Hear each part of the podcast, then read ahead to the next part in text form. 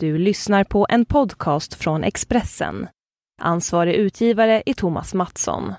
Fler poddar hittar du på expressen.se podcast och på iTunes.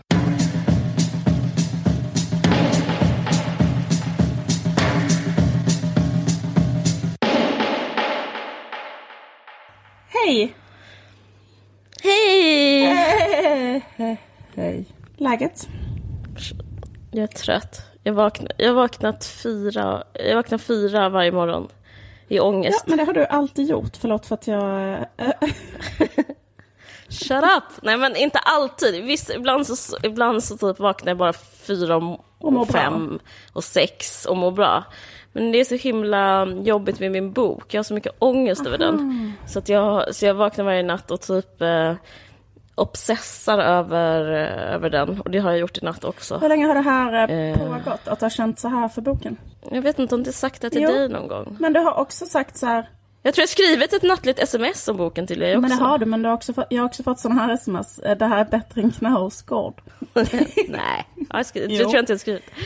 På det riktigt? så? Eller jag menar, du, Eh, Aha, jag ah. tror till och med du har sagt i podden. Nej men jag menar, jag började vi prata om att man Ja. brukar pendla mellan hybris och äh, ångest ofta. När man skriver. Ja. Men har du bara haft ångest nu eller? Ja, men grejen är att ehm, jag har en annan ångest. Som, alltså, min ångest nu är inte, vad ska man säga, eh, den, den är inte så romantisk den här ångesten. Alltså typ, ehm, för alltså, det jag har ångest över är om att min familj kommer bryta med mig. Och sen det andra, och sen så har jag en annan så här, tvångsångesttanke som är att boken är för dålig för att vara så sjuk. Förstår du vad jag menar? Ja, Jag tror jag, det har jag nog skrivit till dig, att den är så pervers. Den är, bo, boken är pervers. Och det tycker jag, det är oftast pikant, typ om man läser någon annan som, ja men kanske av en pedofil som Knausgård. Om man får pra, prata med Ebba Witt-Brattström. Ja. Eller, ehm, eh, vad, vad ska vi hitta på? Ja men typ någon som håller på med sexturism i Thailand. om- Öllebeck. Som Ölbeck och så vidare. Ja, så vidare. Och då, då är man alltid så, fy fan. Eller som Jelinek, typ att uh, skära sig i slidan med ett rakblad. Då är det bara applåder liksom. Eh, för att det är så jävla hög uh, verkshöjd kvalitetsmässigt. Men jag har en tvångstanke som är att jag skriver Liksom, jag skriver om en pervers, det finns ett perverst filter i min bok. Och jag är så rädd att ehm, det är ett per, liksom, perverst och dåligt. Alltså förstår du? Alltså typ den dåliga versionen, typ så här TV4-versionen istället för liksom, ja men typ Sundance filmfestival-versionen. Att det är så här, ja men jag vet inte, det måste ju vara så himla bra för att man ska kunna så här, komma undan eller med vissa grejer och Ja, sådär. Det har jag jättemycket ångest över. Till Att, eh, och sen så, också att man ställer, ställer till äh, jättemycket, alltså typ att ens familj bryter med en för en bok som inte ens är bra. Ja. ja, men så en trea liksom. Man skriver typ en, en så här, ja, men helt okej bok så bryter alla med en. Det är liksom inte värt. Alltså jag vet Ja, men inte. det kommer inte att hända. Eh, jag, ja, nej, men jag tycker det är svårt att avgöra ens sin egen kvalitet. Eh, och sen så är det svårt, framförallt, det pratade jag faktiskt med Ola Söderholm om på Aftonbladets kulturfest. Han var väldigt snäll mot mig. Men han sa så här, för grejen är att det är svårt att avgöra ens egen kvalitet och sen så är det svårt att avgöra ens egen personlighet. Alltså, det, det är jättesvårt att ha självdistans till vem man är. Jag vet inte exakt vem jag är. Och eh, jag vet inte, jag tror inte jag har nykter syn på mig själv. Och, det, och frågan liksom, delen jag, den del jag pratar om som jag inte har nykter syn på, det är, är jag narcissist? Har jag hybris? Eller är jag ett geni? Ja, det är en sjuk fråga. Men, men grejen är, för att kunna skriva liksom någonting så kan man ju inte vara helt okej, då måste man vara jättebra. Men nu är jag, har, jag börjat misstänka att jag är, att jag är medioker. Eh, och det är så himla jobbig tvångstanke, för jag tycker de flesta som håller på med någonting är mediokra. Så varför skulle inte jag vara medioker? Det är min ena jobbiga tvang- tvångstanke. Och det andra är att, ehm, att jag känner mig så eh, narcissistisk som skriver så sjuka grejer. Att jag så siktar så himla, så himla, himla högt och bara liksom, eller riskerar så mycket för en slags konstnärlighets skull. Men då sa Ola något jättesnällt till mig, för jag säger det här. Men eh, inte för att det här det är inget livsråd till någon, jag bara säger vad jag, det här är helt privat, vad jag, och person, inte ens personligt, det är typ bara privat, vad jag blir glad för. Att, ha, att han tyckte det var, att det inte var narcissistiskt, att typ narcissistiskt är att vara helt så här, eh, typ präktig och säga, ja men kanske skriva typ en feministisk uppbygglig bok till exempel. Och vara så här, eh, och så, sen så var hon jättestark och det Ja, slutade ja, jättebra ja. och eh, för då så blir man så här en person som kommer med goda nyheter lite och Ja, just det. eh, liksom, eh, jag har ett tips till er alla liksom, och det var jag som kom på det och eh, så här gör ni för att må bättre och där, livet eh, kan faktiskt vara riktigt härligt ibland. Ja. Alltså att man att inte låta sin personlighet smutsas ner. För det är så jag känner jättemycket, att jag håller på att smutsa ner mig själv. Och jag liksom ser hur typ ett, hela min släkt, först familj, sen så yttre familj, de står på led för att bara säga så här, jag hatar dig, jag kommer, jag, ring aldrig mig igen. Eh, och typ, du, du är arvslös. Ja, sådär. Eh, så jag kanske inte är narcissist, det är den glada nyheten. Men sen så är det fortfarande det här, men är det tillräckligt bra? Eh, men jag tycker också det är intressant det där att du tänker att du måste vara bra. För att ehm, Ja. jag, eh, jag vill, eh, vill berätta två saker. Nej, men jag, jag har en kompis Mm. som eh, eh, liksom när hen var ung så skulle den personen då göra en konstutställning och, eller liksom, och, då, och, då så, och då så gjorde eh, hen, eh, vad heter det, en bild på sin mamma och sin pappa, eh, två stora bilder som stod och tittade på varandra mitt emot varandra i ett rum med så Hitler-mustascher. Väldigt dålig konst, men ändå. Eh, så så här, och då så, och varit orolig då för vad mamman och pappan skulle säga och då hade mamman som också håller på med konst sagt så här, nej men du får använda allting om oss och du får göra vad som helst eh, om oss, bara du gör eh, bra, gör en bra konst. Mm. Eh, och så berättade hen det som ett så här väldigt eh, positivt lättande råd. Så här. Mina föräldrar har sagt att jag får använda dem hur mycket som helst. Men jag tycker också det låter lite som ett ångestråd att säga så här. Ja, du får använda hur mycket du vill, men då måste du vara svinbra.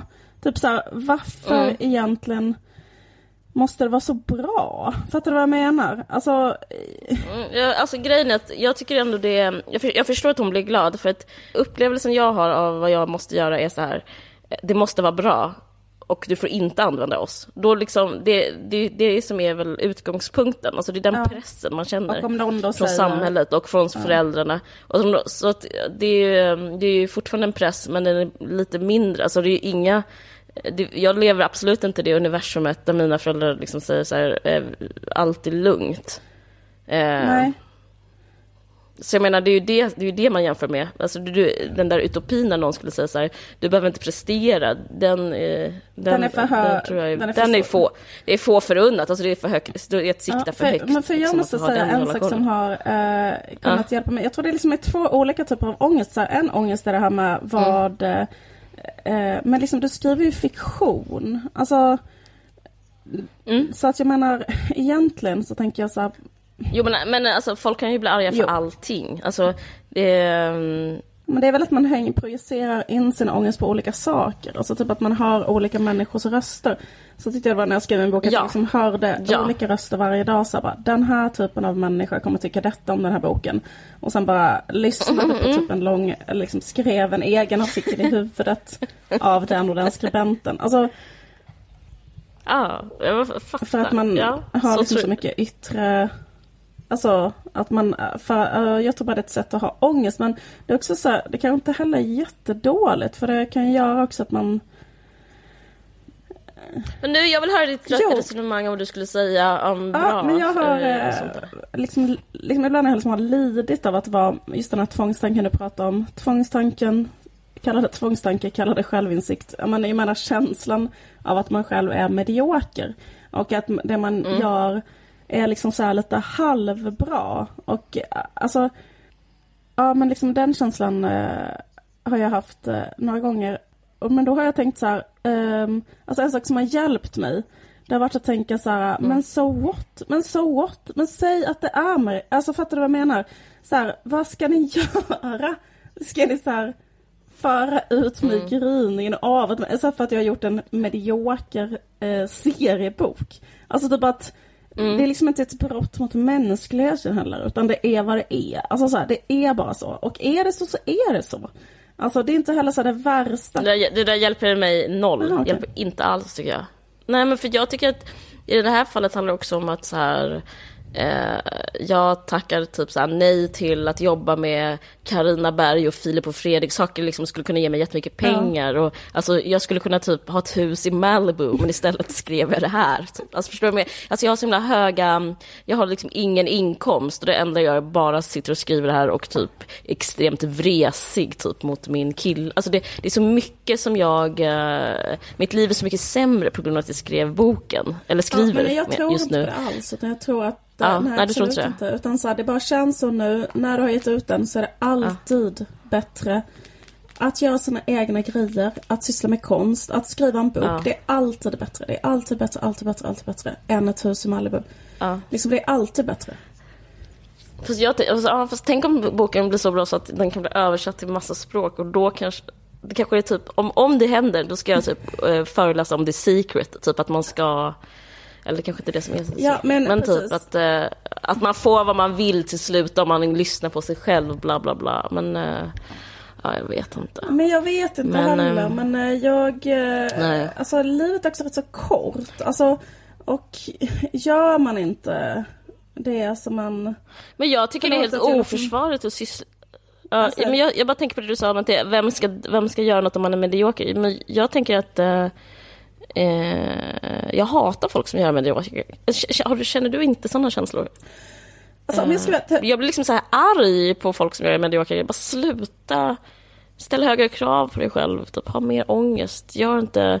Eh, fi... alltså, jag tänker att patriarkatet också bygger jättemycket på mediokra människor som gör saker ändå. Alltså det är så... Ja, jag, jag tror med alltså, att med, det är så, det är så Jag förstår på ett sätt, men det, men det är så här det killiga sättet att leva, att vara så här dålig men ändå ha alla så här eh, kanaler. Eh, jag vet inte, jag, jag, tycker det, det stressar mig att det skulle kunna finnas som alternativ eftersom att jag alltid varit emot det på Ja, något men jag sätt. tror om jag ska vara helt ärlig så tror jag att jag tänkte mest när jag liksom själv varit så här intvingad i produktioner att jag mm. måste göra saker som mm. jag inte tycker är så mm. bra. Typ så här att så här, jag mm. gör för att tjäna pengar. Brödjobb eller? Ja, alltså, okej. Okay. Okej, då liksom, fattar jag exakt. Och då, jag jag och, och, då kan jag ibland ha så jävla mycket ångest för det. Typ såhär, varför medverkar i ett radioprogram som jag egentligen tycker inte är så bra? Varför, alltså du vet såhär. Ja. Och sen så bara tänker jag såhär, ja men uh, vad heter det, är det ett bra, det, liksom, det är inte heller liksom Alltså för, jag vet inte, för det är ju det när man har så jävla höga konstnärliga krav eller man blir så jävla hysterisk alltså, av att medverka i något som mm. är dåligt. Då känner man ju så att mm, det känns som att man har gjort något som är lika farligt som ett brott mot mänskligheten. Eller, alltså förstår du? Ja, Men det ja. är inte det. Alltså det är ja. liksom bara det som jag tänker liksom så här, att, att då kan man tänka så. så här, det är inte så jättefarligt. Ja, fast, eh, fast Nej men du är jättegullig som överhuvudtaget säger något uppmuntrande. jag fattar att du gör det därför. Det är gulligt. Eh. Det hjälper inte. Eh, jag vet inte. Men en sak som jag tänkte på apropå att vi pratade om duktiga flickan förra veckan. Att så här, det, det tycker jag är så intressant. För att det jag känner nu, om jag ska vara duktig i det här, det, det är intressant, alltså, för jag, jag, vet inte vad jag sa, men jag, jag, jag, vet inte vad som klipptes bort menar jag, men jag minns att jag sa så här, det, det är så jävla gött att vara oduktig och bla mm. bla bla. Det är så man kommer någonstans i livet. Men eh, det jag känner nu är hur svårt det är att vara oduktig. Alltså, min, om man tänker att det finns en duktig väg att gå med min bok, Alltså förlåt alla som lyssnar på det här och, och tycker att jag själv är upptagen. Jag ska bara snabbt, jag berättar det för dig bara. Eh, men, eh, eh men det finns två sätt. Om man tänker att det finns ett vägskäl, duktiga flickans väg och den oduktiga flickans väg. Så är det så här, om man tar den duktiga flickans väg, då så kan jag inte skriva någonting mer. Jag tycker, alltså jag tycker det är så intressant vad som vad det innebär i praktiken för en, till exempel en författare att vara mm. duktig. Då, för då ska jag bara eh, hålla mig så här, mm, på, alltså, ha, liksom, vad ska man säga, arbeta på min relation, vårda min, mina familjerelationer. Eh, alltså jag är rädd typ vad min pojkväns mamma ska tycka, mitt mm, ex pojkväns mamma. Alltså, men om jag kör den duktiga vägen, då, så här, då tar jag inga risker utan då är jag bara så väldigt representativ, god människa på något sätt och funger högfungerande och typ eh, eh mysig helt enkelt. Men om man ska vara oduktig, då så eh, typ hänger jag ut fan och hans moster, vilket mm. jag gör. Eh, då skriver jag så eh, sjuka grejer om sex, mm. vilket jag gör. Då skriver jag om mm. våld, eh, det skriver jag misshandel, eh, hänger ut folk, eh, kanske som kan känna igen sig. Eh, alltså jag menar, det är liksom eh, vad det gäller förfa författarskap, att vara duktig versus oduktig. Jag bara tycker det är så intressant Eh, för man pratar så himla teoretiskt om så här, jo det är bra att vara duktig, det är inte bra att vara duktig, men eh, det finns någonting eh, väldigt konkret eh, destruktivt, om jag nu ska så här, vara på min egen mm. sida och så här, du kommer klara det här jag ska klappa mig själv på axeln. Det finns ju något destruktivt då i att bara helt plötsligt vara duktig, för då, då det är en slags censur mm. i det. Liksom. Jag, ska, jag ska inte säga så mycket mer om duktiga flickor, bara liksom, i och med att vi eh, det var, det var lite snack om det förra veckan, så det var därför jag liksom tänkte. Ja, precis. Känner du igen det? Um, ja, exakt. Fast uh, jag tänker att folk som förespråkar duktiga flickor ska säga så här, ja men duktiga flickan är det som hjälper dig att så här, uh, gå varje dag till uh, din arbetsplats och skriva på boken. Och, eh, jag går inte varje, det är inte så okay. jag skriver. Jag skriver ju så här att jag ligger hela natten och ångesten så kanske jag orkar skriva någonting dagen efter, typ tre dagar senare, sen så går jag och lägger mig och gråter igen. Så det, då, då har de fel. Hälsa dem det. Alla mina kontakter. Alla mina nya vänner som jag fick efter vår förra podd.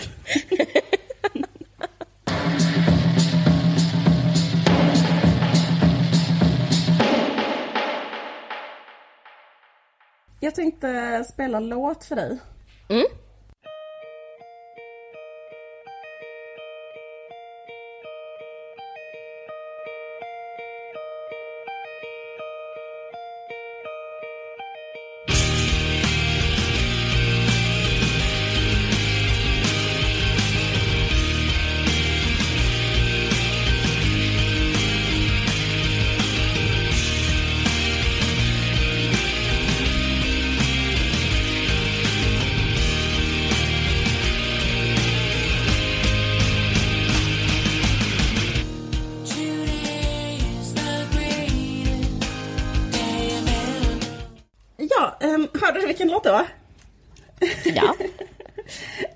Det, det var ju Today med The Smashing Pumpkins. Just det. Mm. Men var det länge sedan du... Ehm, alltså när hörde du den här låten sist? Mm, jag vet inte, alltså det var kanske 20 år sedan. Eller hur? Ja. Varför spelar du den för mig? Därför att... Uh. Uh, nej men jag bara så här, uh, det var så himla konstigt för att jag... Uh, för, för, att vi uh, lyssnade ju så otroligt mycket på den här skivan, kommer du ihåg det? Mm, mm. Och... Uh, Millen Collin and the Infinite Sadness heter den. Ja, ja, precis. Det var faktiskt den som kom efter. Den här uh, heter Silence ah, okay. Dream, den första. Ja, förlåt. Ja. Helt, ah. det var, ah. Jag vet bara detta för jag har googlat. Ah. Nej, men det är också sant. Nej, men, uh, alltså, men jag tycker bara så konstigt med um, musik. För att vi lyssnade på denna speciellt denna plattan och denna låten mm. så här fruktansvärt mm. mycket. Mm. Den kom ju ut 93. Mm. Men jag tänker att vi lyssnade på den eh, ja, 96. 95, 96. 94, nej 94. 94. Ja 94, mm. ja precis. Ja 94 ja. minns jag. Ja, absolut. Ja gud jag är så dålig på att komma ihåg årtal. Ja. 94 och sen så mm. kom ju, tror jag den här Melancholy and the Infinite Sadness ja, just det, så. Äh, 96. Ja. Men eh, vad jag skulle säga om detta var att jag, och du kommer du ihåg bandmedlemmarna i det här bandet? Ja, för att det, jag kommer ihåg Billy Corgan framförallt, ja. för att jag såg en bild på honom bara för en vecka sedan, för han har blivit farsa. För det, det finns ett jätteroligt Instagramkonto som handlar om hur ful man blir eh, efter barn. Jag, jag, tycker det är så... Och han ser för jävlig ut. Och det är typ så här, ja men typ, han, vad hände? Jo, att han fick barn. Typ. Eh, så jag såg, jag tänkte på honom, Billy Corgan minns jag, och sen så minns jag hon som eh, Uh, ja, skitsamma. Spelade hon, bas, exakt. Men ja, det var det som var så ja. sjukt, för jag skulle bara berätta lite grann. Så här, jag tycker bara det är så kul, alltså, eller det är så här, uh, Vad man, heter hon då? Uh, hon heter Darcy Wright. Just det. Um. Och, um, och så var det då, uh, alltså det, jag vill bara berätta för uh, yngre uh. lyssnare att hur det var då liksom på 90-talet, hur så stilbilden av det här bandet var. Det var typ så här ett, de var ju typ Eh, alltså de låg liksom hela tiden på så här Billboard-listan. De var ju väldigt, väldigt kända. Eh, fastän de var så alternativa. För det var liksom en epok, eller hur? Där så alternativ mm. rock var så här listettor och sånt hela tiden. Nu kanske mm. det inte är lika mycket så. Nu känns det mycket mer som att eh, Um, ja, förstår vad jag menar. Att uh, det här var kanske ändå då ett, uh, från början ett uh, typ band från en källare. Mm. Som, men nu kanske det är mer så här, vi tar ett barn och eh, sminkar det jättemycket och skriver låtar åt det och Alltså är det inte mer så nu? Ja, skitsamma. Hur som helst, men att de var så här Indien och så här fruktansvärt populära. Eh, och så var det så här eh, hur, eh, eh, jag vill bara berätta hur Billy Corgan såg ut för yngre lyssnare. För det var så jävla typ så här stil. Det här, det här påminner så himla mycket om 90-talet. Kommer du ihåg hur han såg ut? Så Han gjorde en hel turné med den här, med den här plattan. Han hade så här rakat huvud, en långslivad t-shirt. Kommer du ihåg långslivad t-shirt? Mm, mm. Eh, och alltså en svart långärmad t-shirt, rakat huvud. Eh, och sen står det Zero med silverbokstäver på den här långärmade t-shirten. Och sen har han silverbyxor. Är inte detta så enormt mycket 90-tal? Jo, verkligen, verkligen. Det går liksom inte att bli mer eh, on point än att ha den typen av kläder om man är en, var en kille på 90-talet. Och sen också att de hade då en tjej som basist. Eh, och att hon hade så här blonderat hår. Mm. Och sen att de hade en eh, asiatisk kille, eh, som är som en slags japansk, eh, halvjapansk kille som var gitarrist. Just Som det. hade färgat håret helt rött. Mm, just det, ja. Okej, nu ska jag berätta vad som har hänt med Billy Corgan, den här stilikonen. Förutom det här du såg på Instagram, att han har blivit ful. Att han har blivit så här eh, eh, mega höger. Nej. Jo, och är typ en sån advocate for Trump, typ. Nej, det är sant. Vad intressant. Ja, men för den bilden jag såg så åker han omkring i en golfbil. Ja. Det, alltså, det tycker jag också är så här...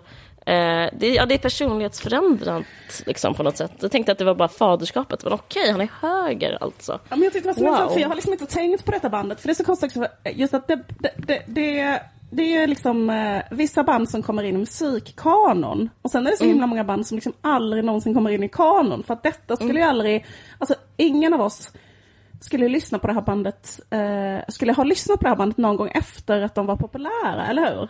Nej, det står sig inte. Nej, det står sig inte alls, exakt. Så, fast man lyssnar fortfarande, typ igår lyssnade jag på The Cure i en timme. Eh, ja, men så här, för det eh, är ju någon musik som man fortfarande lyssnar på. Det kan vara alltså så här, ja du vet. Ja, Men- inte jag, men jag fattar. Folk gör det. men Bob Dylan kan jag gå med på. ja, absolut. Jag och Ola satt på eh, massa otroligt försenat tåg och satt och lyssnade på alla, alla Cures gamla bästa låtar. Det var väldigt underbart. Det Eh, låter mysigt och typiskt er. Men eh, eh, ja, nej men absolut. Men, men grejen är så här att han i alla fall har blivit, och, men det, jag, jag bara funderar på om detta sa någonting, det, det säger någonting om, så här, om USA, om samtiden, om livet. Det som har hänt honom är att han var eh, liksom en otroligt framgångsrik eh, dist. Eh, han höll på mycket med distade gitarrer och alternativ rock. Pedal. Ja. Pedal. Eh, men också frågan är, har du någonsin lyssnat på hans texter? Alltså vad fan handlar de jävla låtarna om? För jag kom Eh, på det när jag lyssnade, för jag har lyssnat så ja. otroligt mycket så jag kan alla texterna utan till Ja. typ. Och sen, ehm, när jag, så tror jag att jag aldrig har tänkt på så här, vad säger han? Alltså jag kommer ihåg, eh, det var så jag lyssnade på musik, kanske du också, att man eh, köpte en CD-skiva, tog ut CD-konvolutet, la sig i bingen Mm. och började läsa texterna medan man lys- eh, lyssnade från CD-spelaren. Så jag läste dem som en slags... eh, Så jag läste alltid texterna och jag minns att, ehm, att jag alltid försökte defrichera dem men att just, jag, jag, förs- jag, jag förstår, eh, förstod inte Smashing Pumpkins texter. Nej. Eh, Och det är ju liksom det, det där handlar om today, today is the greatest och sen så, det är det enda som makes sense. Sen Ja. så resten är bara koko. Eh, i den. Men det, det tycker jag är lite hö, det tycker jag talar för att han är höger. Att han inget Men budskap. disarm you with a smile and cut you like you. Nej, vad är den? Cut you for, Nej. cut that little child. Ja, sjukt. Inside of me. Um, nej, ja, skitsamma, nu sjunger jag säkert fel. Hur som helst, eh, han har då, eh, efter, han styrde ju då också eh, Pumpkins med järnhand och var sånt jävla svin mot de andra. Så att de andra, liksom, eh, alltså för det första, Darcy, basisten, Han spelade alla hennes, alltså hon fick inte spela in basgångarna på skivan utan han spelade liksom de andras instrument också. Eh, för han hade var sånt kontroll, kontrollfreak. Det här är en parentes. Men, och, och sen är det så himla sjukt för att han bytte ut, alltså Smashing Pumpkins existerar fortfarande. Nu måste jag bara berätta en jätterolig sak. Därför att de gav ut, fast det är bara han som är kvar för att alla medlemmar, för han är galen liksom så att ingen eh, pallar vara var med honom. Men jag måste mm. bara berätta vad deras, en av deras senaste plattor hette, för jag tyckte det var så himla kul. Um, vad sjukt, så de ger ut plattor fortfarande? Ja, de gav ut liksom någonting nu. En, en experimentell eh, konceptskiva med 44 låtar som hette Tear Garden by Kaleidoscope. Men får jag säga en sak som jag tycker är, ja, det låter sjukt, men får jag säga en sak som är lite intressant? För att när, du, när du sa att, att det är typiskt 90-tal så sa jag mest så för att, sa jag ja mest för att jag vill hålla med för att låta 90-talet gå vidare. Jag tycker liksom att det är det, hans klädstil är typiskt 90-tal. Utan jag tycker, tycker det, nej. Eh, och nu kan man säga, typiskt 90-tal är att ha lite stora jeans, flanellskjorta och eh, t-shirt och typ eh, eh, antingen så här, en utväxt pottfrisyr eller lite längre hår. Eh, utan det jag skulle säga att hans stil var, var liksom en falang av 90-talet som, är, som har med synten att göra. Jag tycker det här är så intressant nu. Det, jag känner mig som Janne Josefsson här. För grejen att synten har ju, alltså synten är ju liksom högermusik. Mm. Allting makes sense nu. Alltså mm. hans, hans silverbyxor skvallrade redan då. Det är ju höger med silverbyxor. Hade vi varit mer uppmärksamma? Ja. Little did we know, men om vi hade verkligen, ja, om vi hade verkligen eh, varit uppmärksamma hade vi fattat att han skulle, ja, att han var höger. men det som är så himla sjukt också att, uh, men, men sen i alla fall så att han har liksom så här, radikaliserats väldigt mycket. Han började med mm. att han så här, uh, blev mer och mer uh, impopulär, började bråka med de andra i bandet och sen så var han typ en outcast. Sen flyttade han in till Courtney Love och bodde hemma hos henne. Och, men då blev de ovänner på grund av att han inte ville gå på Francis Beans 16-årskalas. Så de hade ett jättestort Twitter-bråk. Och så vidare. Mm. Sen, alltså ingenting av detta kanske Stört. är kul för inte folk som jo, har lyssnat det var kul. det här är bara kul för folk som är 39. Nej men um, hur som helst, som lyssnar på de här banden eh, på 90-talet. Mm. Men grejen är så här, eh, men, men, men, men det, är också, det är också något som är intressant med så hur USA är. För då har han börjat mm. så här, eh, självradikaliseras, eller vad man ska säga. Och eh, är hela tiden med i en sån alt-right eh, talkshow som finns på mm. nätet, typ en nätradiosändning. Och mm. det finns ju så jävla mycket sån då, ja, sån eh, alternative uh, facts uh, inom högern. Men, och då så liksom att det finns liksom en jag tänker att det är någonting med USA också, just hela det här snacket om alternative facts. Att det finns liksom mm. en så himla, himla lång tradition i USA med alternative facts. Alltså typ att eh, människor, att det finns så jävla mycket liksom grogrund för så här, kokosnötter som tror på så här, alternativa världsbilder och att man ganska ofta haft så ganska mycket tolerans för det. Alltså du fattar mm, vad jag det menar. Det är ju så land of the free, alltså på gott ja. och ont, verkligen. Ja, jag liksom... tänker bara på så här evolutionär, alltså ja. evol, vad heter det? Kreationister. Exakt, Eller, det, är, det är mega alternativ Ja men exakt. Gud skapade här, världen. Och då är ju alla så här, ja det ska du få tro. Eller så här, amish-folket ja, eller så. Absolut. Och att, och att eh, men, men liksom att det finns också så himla mycket inom alt-right. Att man inte bara är så här, eh, vad heter det, eh, jag vet inte vad, liksom, vi ska ha låga skatter och vi tycker liksom att, liksom, vad ska man säga, vi ska stoppa immigranter och de här liksom vanliga grejerna som alt-right säger. Utan Eh, att de också är så här, eh, vi tror på chemtrails, alltså att det finns en sån stor falang inom alt-right som också är så här, för, och, och, den falangen är den här radioshowen och Billy Corgan. Så då är han så här, han tror så här att um, svininfluensan är uh, påhittad av Obama. Alltså, Aha, okay. Mm. Och typ uh, Eh, liksom, du vet. Om man Men får jag säga en sak, är inte det också att vara musiker? Jag upplever så att musiker ofta inte är så långt gångna som eh, Billy Corgan, men alltså typ eller att vara skådis, alltså, eller förlåt, jo, nu kommer folk varje, men, ja. men att så här, aldrig läsa en faktaruta eller en bok ja, eller någonting. Ja. Utan istället gå och vibba istället. Alltså att det är så man så här, eh, man har vibbat sedan man var 16 och sen ja. så har inte slutat vibba och nu så vibbar man in det här. Alltså det är så jävla eh, långt ifrån vetenskap att hålla på med en viss typ av eh, kreativt yrke och att det är så totalt, att det är, alltså gränserna förflyttas, vad som är accepterat. Alltså det är så jag bara tänker på många så här musiker som jag pratat med om som, som berättat grejer om kanske att det är bättre med en viss typ av knark eller istället för ja. diskmedel. Eller du vet sådana saker. Man bara ja, du, eh, du är bara en musiker. Jag, har, jag ser dig och du är en musiker. Du pratar med mig.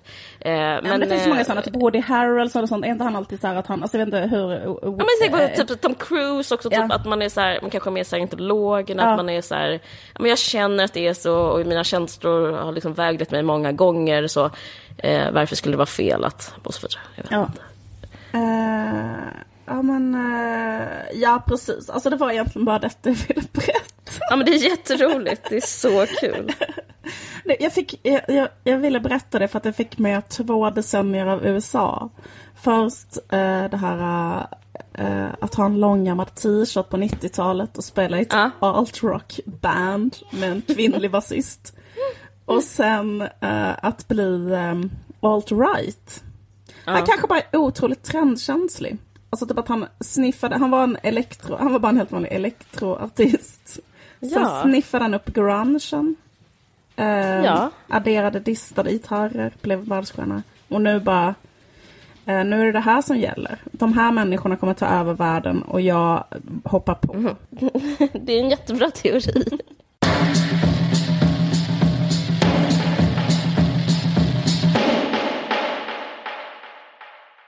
Det finns en ny, finns en ny forskningsbok som säger att PMS inte finns. Eh, okay. i USA. Mm -hmm. Jag hörde det på den här Double X podcast som jag lyssnar på ibland, Slate. Eh, och grejen är, det stora argumentet för att det finns är att det inte finns eh, någon annanstans än i västvärlden. Att i Kina finns det inte till exempel. Okej. Okay. Eh, och att det alltså är bara kulturellt med PMS. Mm -hmm. Och sen så är det tydligen så här, de eh, journalisterna i den där podcasten berättade, vad jag inte visste, att eh, allt med PMS, för jag trodde så här, fin det finns visst och allt är, eh, det beror på hormoner, men mm. det är mm. jättemånga av PMS-symptomen som inte kan härledas hormonellt. Aha. Och det tycker jag är så himla intressant, Verkligen. för grejen är, det finns ju PMS. Alltså PMS finns. Ja. Folk, har, folk känner ju PMS. Ja, jag vet inte. Fast jag, jag, jag, skulle precis säga, när du sa, det första jag tänkte när du sa så här, det finns en, tänkte jag nej exakt. Eller du vet så här, Nej, men, det, men precis, men det jag ska säga, hear me out. Jag tänker med det är att, så här, att det, det är så, jag, jag har en liten teori eh, själv då. Jag är ingen eh, läkare, men, men I dabble. Och här kommer min teori. Nej, men jag, jag tänker att det är så här att Nej okej, säg att det inte finns. Men grejen är att som, som kvinna så är man så himla förtryckt i samhället på alla ställen och man måste vara, man måste vara bra, visst skriva böcker om att man ska vara ännu bättre, duktiga flickor. Du vet så här, att man, mm. man ska bara liksom vara så här duktig och bra och eh, fungerande hela tiden. Eh, så att, att, bara säga typ så här lite då och då, så här, jag känner mig, jag känner att jag inte vill vara med längre, jag känner att jag vill dö, jag, jag vet inte om jag tycker om dig eller jag, jag är bara mm. trött nu och typ eh, jag vill inte banta, jag vill äta choklad. Typ. För så, eh, mm. allt annat, man ska alltid så banta, vara glad, eh, kunna jobba och eh, orka saker. Men PMS är ju motsatsen till allt det. Mm. Så jag tänker att det, även om det inte är sant, så är det liksom att det är ett sätt att för så kvinnor eh, att genom att så här låtsas, alltså det är nästan som att eh, skapa en påhittad eh, reg, regel, eller inte regel, men ett, ett liksom, det är sanktionerat av nästan medicin, medicinvärlden att så här, man får känna sig trött trött på hela skiten. Alltså mm. det är det som PMS är ju. Mm. Att det, så det tror jag liksom, alltså det är ett fönster. Alltså, även om det inte finns. Förstår du vad jag menar? Ja precis, alltså jag kan tänka mig att är liksom ett fönster där man kan liksom lägga olika saker. Men ja. Alltså, är det så att allt inte hormonellt? Men menar, finns det ingenting som... Jo, alltså, för att, menar, det finns ju vissa ja. saker. Alltså, typ de pratar om det att bli bloated, alltså bli, ja. så här, få bli vattenfylld ja. och sånt. Eh, det kan man bara mäta typ jättelätt. Så att det, blir, typ, att eh, det, det blir man. Och, eh, och sen så finns det vissa saker som är att... jo, att serotoninet sjunker och det gör ju en deprimerad. Mm. Okej, men jag menar då, då, då sa de inte egentligen så här, det finns inte, utan mer så här, det var inte så mycket som eller det är inte så Nej, typ omfattande, typ man kan inte härleda allting till det. Nej, för det finns liksom, all, folk klagar på liksom olika smärtor, olika tillstånd, att inte kunna gå till jobbet, att kunna, alltså det, mm. eh, Nej, men jag tycker det är så jävla konstigt med PMS, för jag kan känna så här, eh, alltså jag har liksom känt av det ändå väldigt lite måste jag säga under hela Mm. mitt liv. Men, och sen så, men sen så har jag gjort det mer, och det säger folk också då efter jag fått barn. Mm. Att det blivit mer. Och då, men sen är det också så här att det inte alls är lika, alltså att det inte är samma varje månad. Alltså, eh, typ att så här, någon månad så kan jag verkligen känna av att det är så här som en klocka. Att eh, jag alltid eh, gråter och eh, känner mig väldigt liksom oälskad. Eh, och eh, arg så här, en, en dag innan jag ska få mens. Att det nästan, Mm. alltså att det är så, jag ska säga att det är så då liksom fem av tio gånger ändå. Alltså, Mm. Fast sen så vet inte jag om det är för att man gråter och känner sig oälskad liksom Nej. då och då. Och sen är det liksom, eh, du vet, och så bara är det så här och, sen råkade det vara då helt plötsligt. Nej det tror jag inte, men i så fall kanske att det är undermedvetet liksom, man är lite mindre dömande om det finns en orsak tänker jag. Alltså, då kan du, för jag har inte, jag, det är inte, min PMS ser inte ut så att jag gråter och känner mig oälskad. Vad sa du mer? Är du arg eller? Nej, vad var det? Eh, Liksom så här lite uh, fientlig liksom, alltså sådär att man känner sig helt svart på insidan, typ att man känner sig så här Mm. helt så här, fy fan, typ så här, alltså helt uh, så hatisk, alltså att någon, som att Ja. man är med om en oförrätt eller ja. Ja men precis, så tycker jag mens, eller PMS är lite, att man, när man kommer på sig själv med typ av sådana inre monologer, vad man skulle egentligen säga till olika, alltså om Ja. man skulle säga, skulle jag bara, du kan fan, alltså att man börjar så här svar på tal, fast alltså fiktiva svar på tal, det, det är för mig det ett PMS-tecken, då, då är det så här, men, nej, snart kommer mensen. Eh, att jag vill typ så berätta för, alltså typ att jag skulle kunna mm, trolla på internet, alltså det skulle vara en sån grej att jag bara, nej, det här måste jag, jag måste skriva till honom nu att han är dum i huvudet liksom. Eh, och då är det så här, ja, eh, då kommer mensen dagen efter typ. Eh, det är Ja precis, för jag måste säga att jag tror ändå att det finns någon, eh, Ja. jag menar det går ju, det är ju ändå så här, eh, biologiskt mätbart eller typ att eh, ja men allt är inte Ja. biologiskt, vissa Nej. symptom, det är det som är grejen nu, Ja. att väldigt många symptom är inte nej.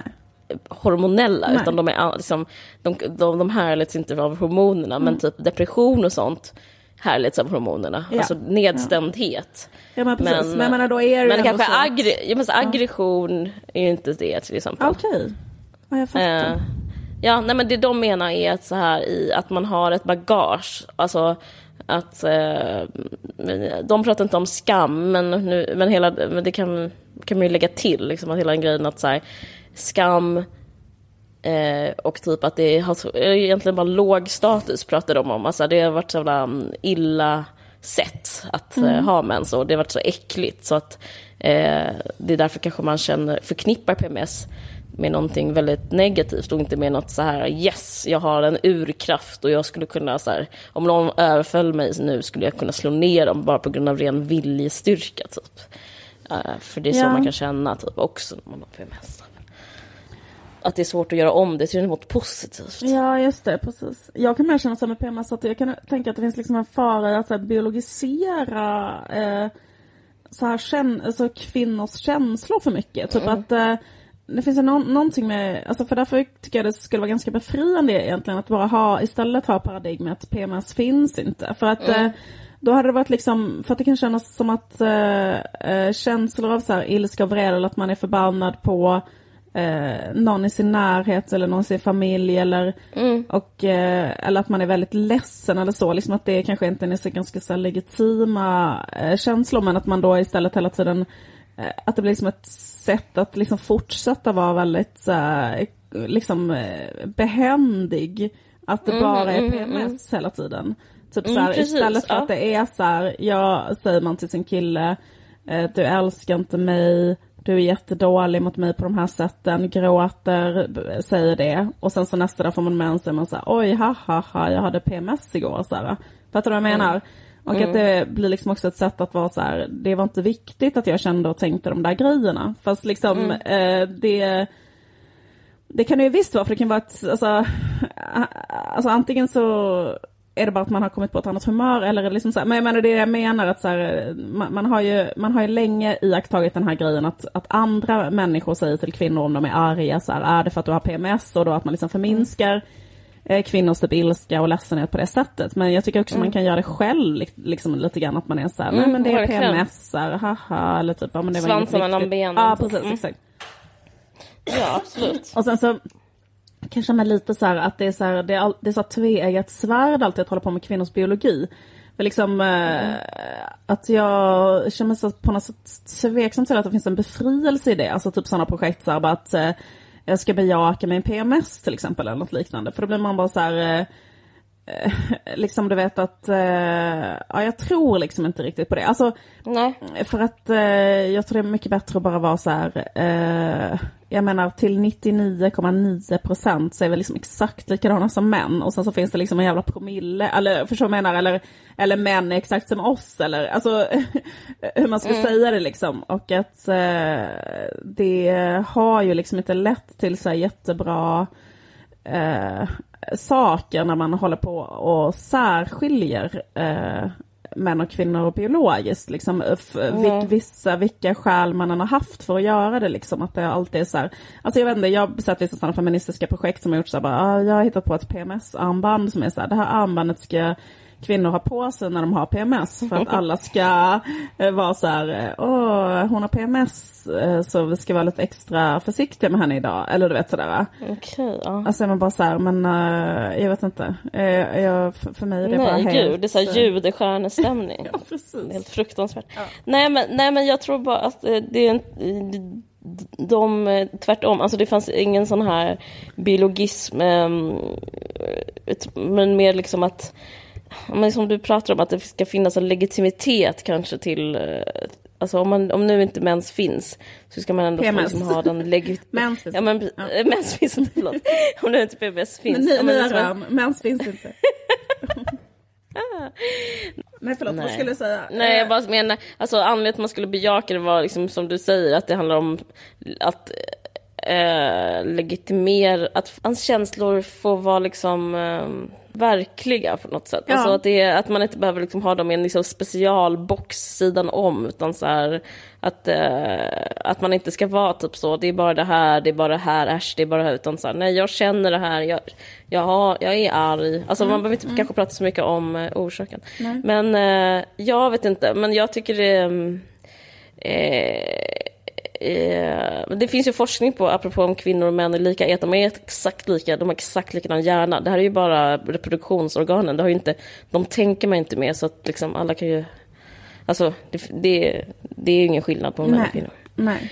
Eh, jag kommer ihåg jag läste DN för ett år sedan att, nu, att hjärnan är liksom identisk. Ja precis, absolut. Och det är liksom så här, tell me something I don't know. Eller, du vet, alltså, ja, men, det var många som bara åh. Åh fan. kan vi också bli läkare? High five tjejer. men en sak som, är, som jag minns en psykolog som sa så här att eh, PMS är bara, alltså allt är sant. Det är bara liksom att PMS bara liksom råkar eh, ha, belysa det. Liksom om, man, om man är ledsen för att man har... Eh, vad fan, ta ett jävla exempel. Jag kommer inte på någonting nu. Ja. Inte fått ett jobb. Ja. Så är man ledsen för att mm. man inte fått ett jobb. Mm. Men om man nästa månad har fått ett jobb så kommer man liksom inte vara ledsen för att man inte fått ett jobb. Man kommer inte ha de samma känslorna. Men eh, Alltså det, är liksom, det handlar bara om ens grundtillstånd, så är det bara så lite tydligare med PMS. Så att det, du har ju rätt att, alltså alla dina känslor är ju rätta. Ja, inte som vet. att de kom, de är ju liksom inte, det finns ju ingen sån en alternativ verklighet bara, där du är, eh, där du känner dig jätteälskad till exempel. Alltså ja. då är ju den känslan eh, din känsla liksom. Den är exakt och rätt och det är rätt så skönt att tänka på så det inte blir typ så här, hoho vad dum jag var, jag var, ja, där, eh, typ, jag var full. Alltså det låter liksom som att ja. man eh, var liksom eh, påverkad av någonting eller så här, inte sig själv. För man är ju sig själv liksom. Ja men exakt, för, så jag tycker också det är så här ett bra sätt att se på PMS att man liksom, att det kan liksom hjälpa en att Uh, alltså tvinga, tvinga, tvinga liksom. in en i liksom det dark uh, mode så där mm. man faktiskt kan eh, få syn på så här, jag mår inte bra av den här saken i min relation. Ja, eller jag liksom är väldigt arg på den här grejen i mitt jobb eller så. Så det, ja, så är det. Så det är faktiskt bra. Yes. Även om det inte finns. Nej, precis. jo men det finns ju det här depressiva då. Mm. Men eh, ja, det, om, man- om man vill lyssna mer på det här så kan jag faktiskt tipsa om den podcasten som är Slate, Slates Double X, alltså double och sen bokstaven X podcast. Det är en, um, det är liksom lite olika eh, smarta människor som pratar Eh, typ från New York Times, bla bla bla. Nej, New York Magazine och någon annan och tidningen Slate. Eh, som brukar prata typ om kultur och den är faktiskt väldigt bra. Ja, fan vad kul. Det ska jag lyssna på. men du, eh, ska vi, eh, är, det, eh, är vi klara? Ja, okej. Okay. Underbart, ha det så fint. Hej då. Du har lyssnat på en podcast från Expressen. Ansvarig utgivare är Thomas Mattsson. Fler poddar hittar du på expressen.se podcast och på iTunes.